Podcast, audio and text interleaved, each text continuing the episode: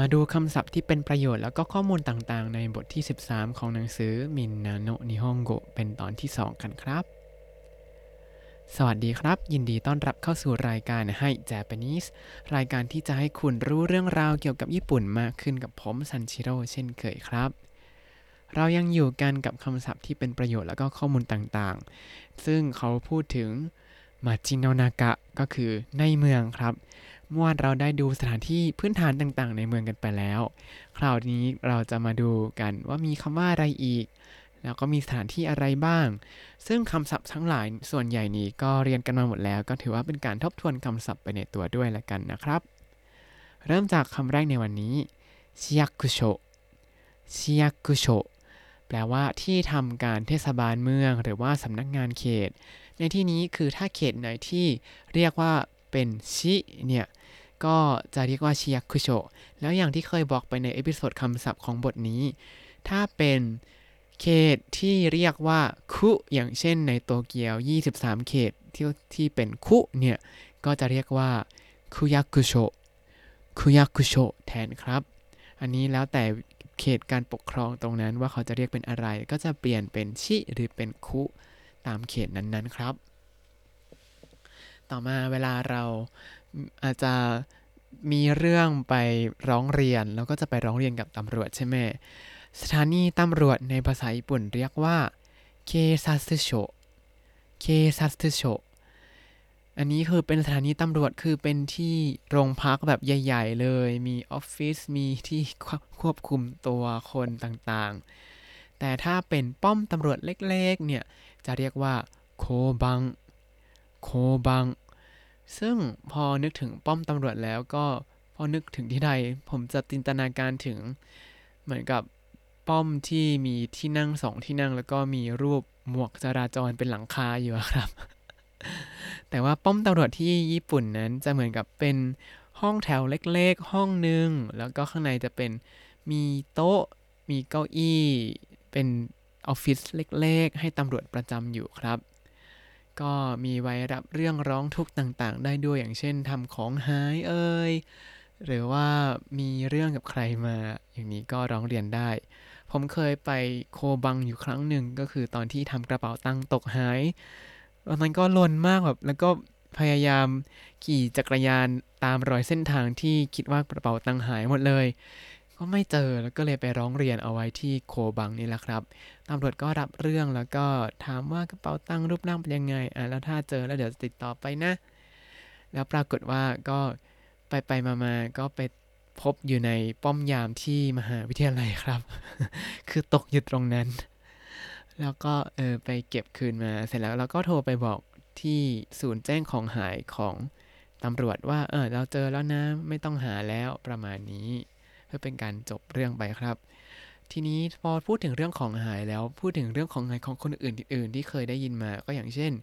มีรุ่นพี่คนหนึ่งลืมกล้อง GoPro เอาไว้ในรถแท็กซี่ ทีนี้เขาก็ลืมแล้วก็แบบอ้าวทำไงดี เสร็จแล้วก็ไปหาใน list ของหายที่ในเว็บของเว็บไซต์ของตำรวจ แล้วก็เจอว่าเฮ้ยมีของที่คล้ายๆกันเจอในวันเดียวกันกับที่หายก็ลองติดต่อไปดูก็ปรากฏว่าเฮ้ยมันใช่ของเราเลย ก็เรียกได้ว่าเป็นประเทศที่ค่อนข้างปลอดภัยมาก แต่ว่าก็ไม่ใช่ว่าของจะไม่หายนะครับ ผมเนี่ยเคยโดนขโมยไฟหน้าจักรยานอยู่ครั้งหนึ่ง ไม่ใช่ครั้งหนึ่งสองครั้งและหายไปสองครั้งแล้ว ก็ยังแค้นอยู่เลย จะแจ้งอะไรก็ไม่น่าจะยากนะ ก็เลยเนาะปล่อยปล่อยไป ต่อมาโชโบโชโชโบโชสถานีดับเพลิงครับ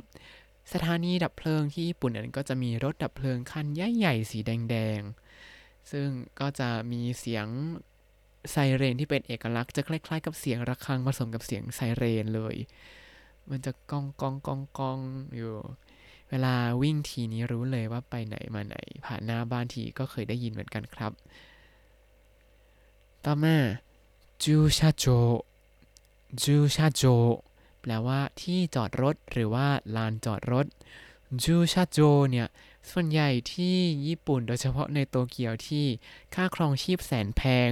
ค่าจอดรถนี้ไม่ต้องพูดถึงเลยครับ แพงมาก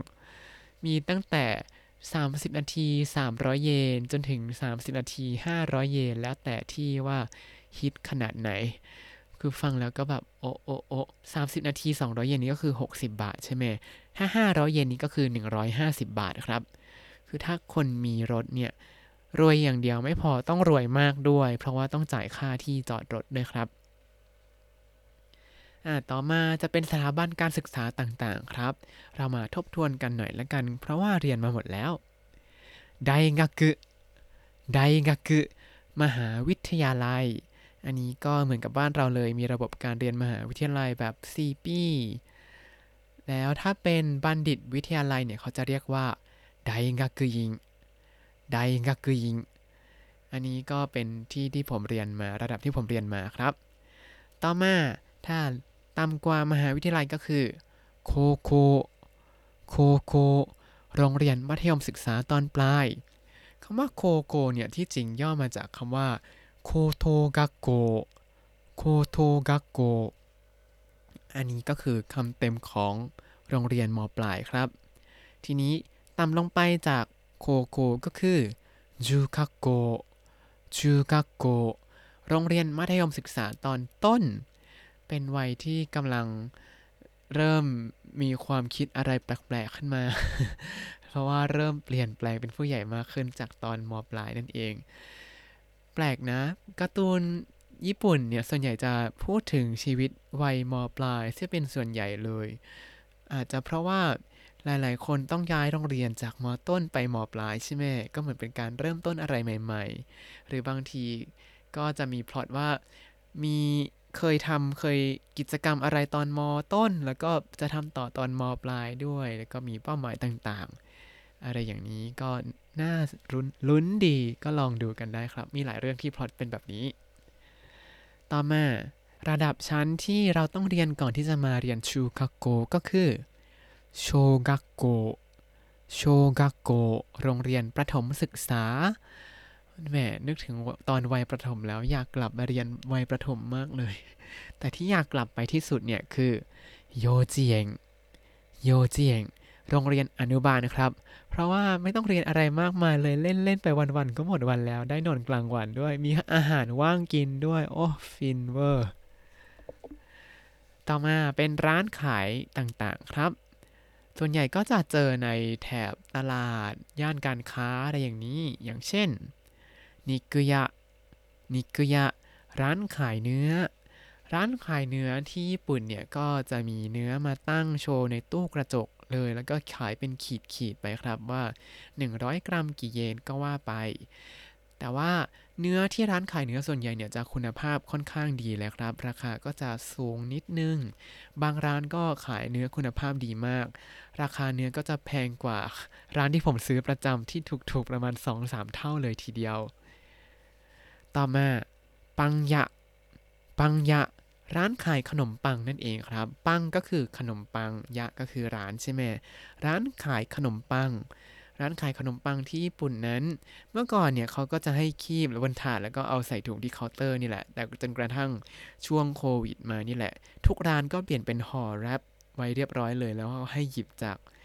ขนมปังที่ห่อแรปแล้ว แล้วก็เอาลงถาดแล้วก็ค่อยรวมใส่ถุงทีเดียว ไม่รู้ว่าเขาสะดวกขึ้นหรือว่าอาจจะลำบากขึ้นนิดนึงหรือเปล่า ทีนี้ร้านขนมปังหลายๆร้านเนี่ยก็จะมีโปรโมชั่นแตกต่างกันไปด้วยอ่าอย่างเช่นมีร้านหนึ่งที่ผมชอบมากก็คือจะมี Happy Tray ก็คือเป็นถาด Happy คือในภายในถาดนั้นก็จะมีขนมปังหลากหลายแบบ ที่ราคาอาจจะเกินไปกว่าราคาที่ขายจริงมาก เพราะว่าราคาขายจริงในถาดนั้นเนี่ยถ้าหยิบมาปุ๊บคือ 600 เยนครับ แต่มูลค่าขนมปังในถาดนั้นเนี่ยอาจจะสูงถึง 1,000 เยนเลยก็ได้ปกติก็จะรอเวลาใกล้ปิดร้านแล้วก็ไปเอาเอาหยิบหยิบหยิบหยิบมา อันนี้ชอบมาก ต่อมาสากานายะสากานายะ ร้านขายปลา ร้านขายปลาที่นี่ก็เหมือนกันนะครับ จะขายเนื้อปลาที่คุณภาพดีสดใหม่มากๆ ซื้อมาแล้วไม่เคยผิดหวังเรื่องความสดเลยครับ แต่ก็แน่นอนมาด้วยความสดก็ต้องมากับราคาที่สูงนิดหนึ่งครับ ต่อมาสักกายะสักกายะ ร้านเหล้าเป็นร้านที่ขายเหล้าให้เอากลับบ้านอย่างเดียวนะ เพราะว่าเป็นซากายะ แต่ถ้าเป็นร้านขายเหล้าที่นั่งกินดื่มข้างในร้านได้ด้วย ก็จะเรียกว่าอิซากายะอิซากายะอ่าทีนี้ก็จะคุ้นๆแม้ว่ามันก็มีหลายร้านที่ในประเทศไทยด้วย หรือว่ามาที่ญี่ปุ่นก็เป็นเรื่องปกติที่ทุกคนจะไปนั่งกินที่อิซากายะอิซากายะเนี่ยมีคันจิตัวอิที่แปลว่า อยู่ครับ ก็เลยแปลว่า ร้านที่อยู่เพื่อกินเหล้าได้นั่นเองอวิธีจำเป็นอย่างนี้นะ ถ้ามีอิเป็นอิซากายะคือ กินดื่มที่ร้านได้เลย แต่ถ้าเป็นซากายะคือซื้อกลับบ้านอย่างเดียวนะ ต่อมายาโอยะ ยาโอยะ แปลว่าร้านขายผักและผลไม้ ถ้าดูคันจิอย่างที่เคยเล่าไปก็จะเห็นว่าเป็นตัว 800 อาจจะหมายถึงว่ามีผักและผลไม้รวม 800 อย่างหรือเปล่าประมาณนี้ให้จำเป็นอย่างนี้ไปแล้วกันจะได้จำง่าย ๆ ครับ ต่อมาเป็นร้านที่เรามักจะไปใช้บริการบ่อยๆ หรือบางคนอาจจะไม่ได้ใช้ก็ได้ แต่คิดว่าน่าจะไปแหละ เริ่มจากคิสเตงคิสเตงแปลว่าร้านกาแฟ พอพูดถึงคิสเตงเนี่ยจะให้อารมณ์เหมือนเป็นร้านกาแฟที่ออกสไตล์ยุโรปยุโรปหน่อย แต่ว่าก็ยังมีความเป็นญี่ปุ่นญี่ปุ่นนิดนึง คือเป็นสไตล์ผสมครับ ก็จะ มีความโบราณนิดนึง ถ้วยชามแบบเป็นถ้วยสังไม่ใช่ถ้วยเซรามิกสวยๆ มีลายประดับอะไรอย่างนี้ก็จะเป็นคิสเต็งนะแต่เดี๋ยวนี้เขาก็ใช้คำว่าคาเฟ่คาเฟ่กันด้วยเหมือนกันครับ คาเฟ่เนี่ยจะให้อารมณ์เหมือนเป็นร้านกาแฟที่ค่อนข้างใหม่ อย่างเช่นพวก Starbucks เอ่ยแล้วก็ที่ญี่ปุ่นก็จะมียี่ห้ออื่นๆ ด้วยอย่างเช่น Excelor มีอะไรนะโดทัวอย่างนี้ แต่ผมก็ไม่ค่อยชอบกินตามร้านเท่านี้พวกนี้เท่าไหร่ เพราะกินแล้วรู้สึกว่ากาแฟไม่ค่อยอร่อย อย่าหาว่าเรื่องมากเลยแต่ลิ้นผมเรื่องมากจริง ๆ ตั้งแต่เด็กๆแล้ว ปกติผมก็ชอบไปกินตามร้านกาแฟที่เป็น roaster ของตัวเองก็คือคั่วกาแฟเองเลย ซื้อเมล็ดเองคั่วเองแล้วก็ขายเอง หรือถ้าเป็นร้านที่มียี่ห้อมีสาขาก็จะชอบไปร้าน Blue Bottle Coffee ครับ ใครอยากซื้อของขวัญให้ซื้อเป็นกาแฟของ Blue Bottle มาให้ก็จะดีใจมากเลยครับ นอกเรื่องไปเยอะแล้วกลับมากลับมา มาต่อคำศัพท์กันอีกนิดนึงครับ จะจบแล้วคอมบินิคอมบินิแปลว่าร้านสะดวกซื้อ อันนี้ไม่คิดว่าไม่มีใครไม่น่าใช้บริการนะครับ ร้านสะดวกซื้อเนี่ย มันสะดวกจริง ๆ มันทำได้แทบทุกอย่างเลย ร้านสะดวกซื้อถ้า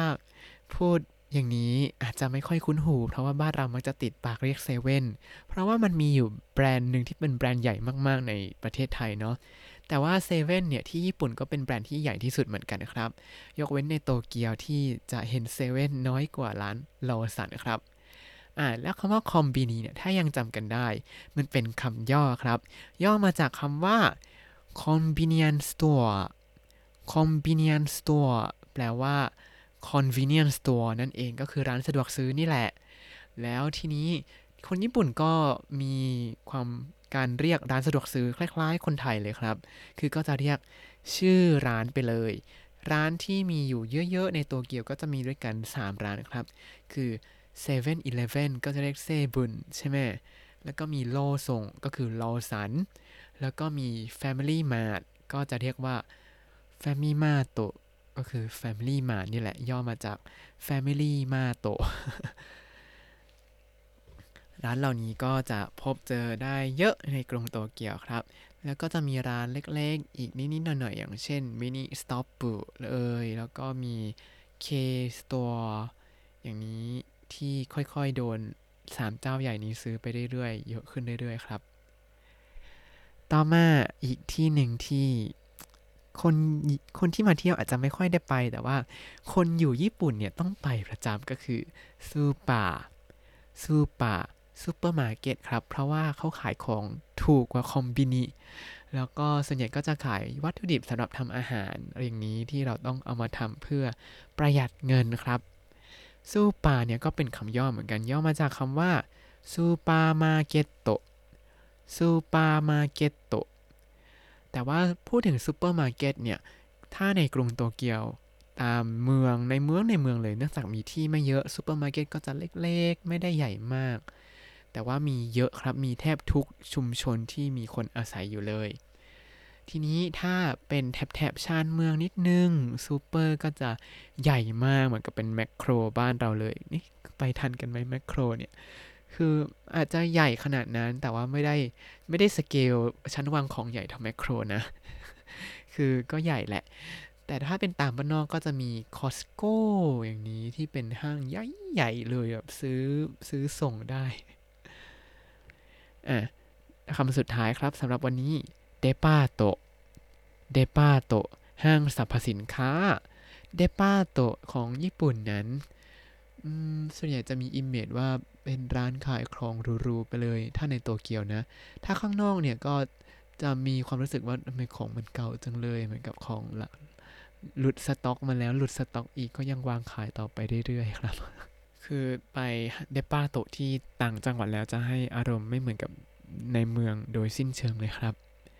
พอพูดแล้วก็นึกถึงเดป้าโตหรือว่าห้างสรรพสินค้าแถวบ้านเกิดผมกับตอนไปกรุงเทพรู้สึกว่า